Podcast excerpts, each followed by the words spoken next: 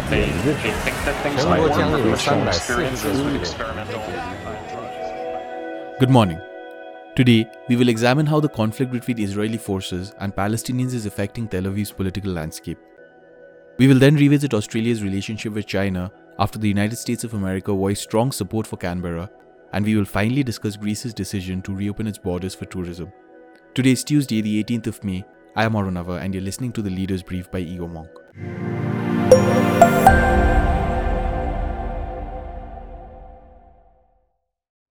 Up till a month ago, ousting Israeli Prime Minister Benjamin Netanyahu, presently undergoing trial for criminal charges, from his seat was a likely possibility. Despite the country's High Court rejecting a petition seeking Mr. Netanyahu's removal over his ongoing trial, it noted that there exists a difficulty in the fact that a Prime Minister is accused of grave crimes. In fact, earlier this month, Avigdor Lieberman, head of the country's centre-right Israel Beiteinu, had tweeted after his ally Yesh Atid chief Yair Lapid was tasked with forming Israel's next government that the country could see the forming of a new government in as little as a week's time. He wrote on Twitter, quote, I welcome the President's speed in making the right decision by handling the mandate to Yair Lapid. It is now up to us, the party leaders in the bloc of change.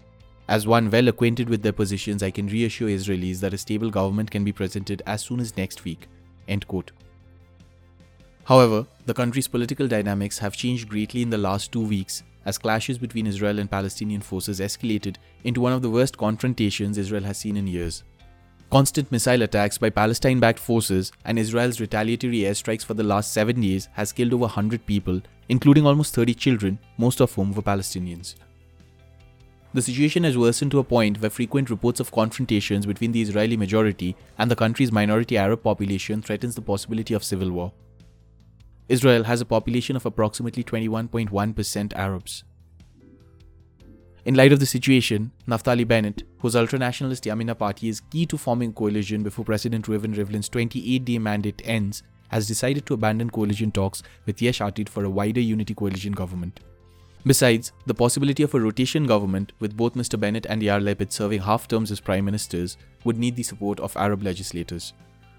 Given most recent developments, the likelihood of a fifth Israeli election in two years remains very high. Moving on to the Indo Pacific, the United States of America last week announced a strongly worded support for Australia in its ongoing trade tiff with Beijing. Addressing a joint conference with Australian Foreign Minister Marise Payne, the United States Secretary of State Antony Blinken said, quote, I reiterated that the United States will not leave Australia alone on the field, or maybe I should say alone on the pitch, in the face of economic coercion by China. That's what allies do. End quote.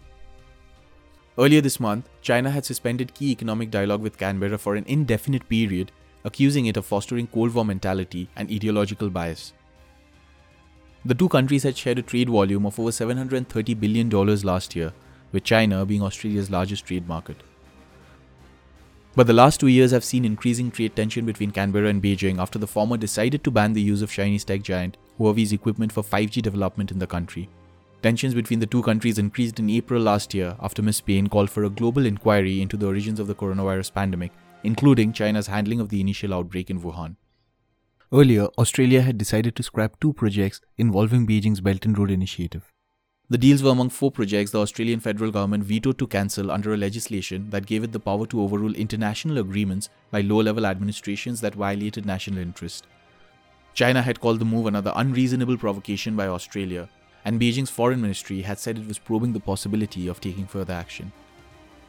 Since then, Beijing has targeted a series of Australian businesses, including barley, beef, wine, copper, and coal. Welcoming the USA's support, the Australian foreign minister said it should embolden other countries to stand up to Beijing when the Chinese government threatens their national values and interests. Ms. Payne revealed that the Australian government is pushing for a more thorough investigation into the origins of the coronavirus. But despite its strong stand against Beijing, Australia needs to find alternate markets for its products if it wants to emerge victorious at the end of the trade tiff. Moving on to the European continent, Greece's tourism minister, Harry Theoharis, announced the country is reopening for international tourists who have been vaccinated against COVID 19 from last Friday. The announcement is a much needed development for a country which sees 16 to 20% of its GDP depend on the tourism industry that has been crippled by the COVID pandemic. Of all sectors the COVID pandemic has hit, travel and tourism continue to be the worst affected. estimated losses from the plunge in international tourism is about $2 trillion or roughly 20% of global GDP. Last year, Greece, which had seen its tourism revenues peak to 38.1 billion euros in 2019, saw it drop by over 60% to 14.8 billion euros the next year, the lowest in over a decade. However, despite opening up to tourists, the country was still seeing a 7 day average of over 2,500 cases till last week, and the situation is likely to decrease its allure as a tourist destination. The decision has also led to concerns, particularly in Europe, about the effectiveness of safety measures the country wishes to employ. The Greek tourism minister, too, said last week that the biggest wager was to open in safety.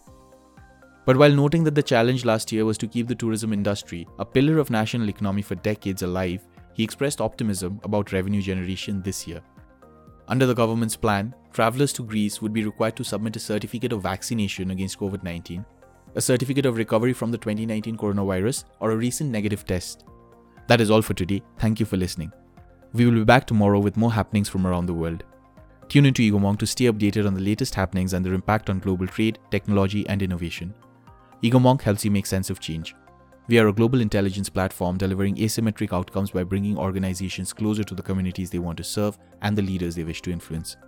Visit our website insights.egomonk.com, that is insights.egomonk.com, to subscribe and make better and faster decisions today.